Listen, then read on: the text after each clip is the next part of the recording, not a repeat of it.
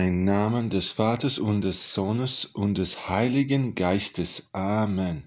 Vater unser im Himmel, geheiligt werden dein Namen. Deine Recht kommen, deine Wille geschehe wie im Himmel, so auf Erden.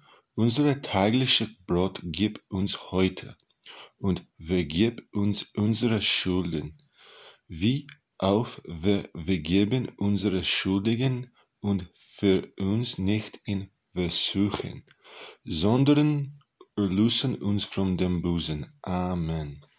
Im Namen des Vaters und des Sohnes und des Heiligen Geistes. Amen.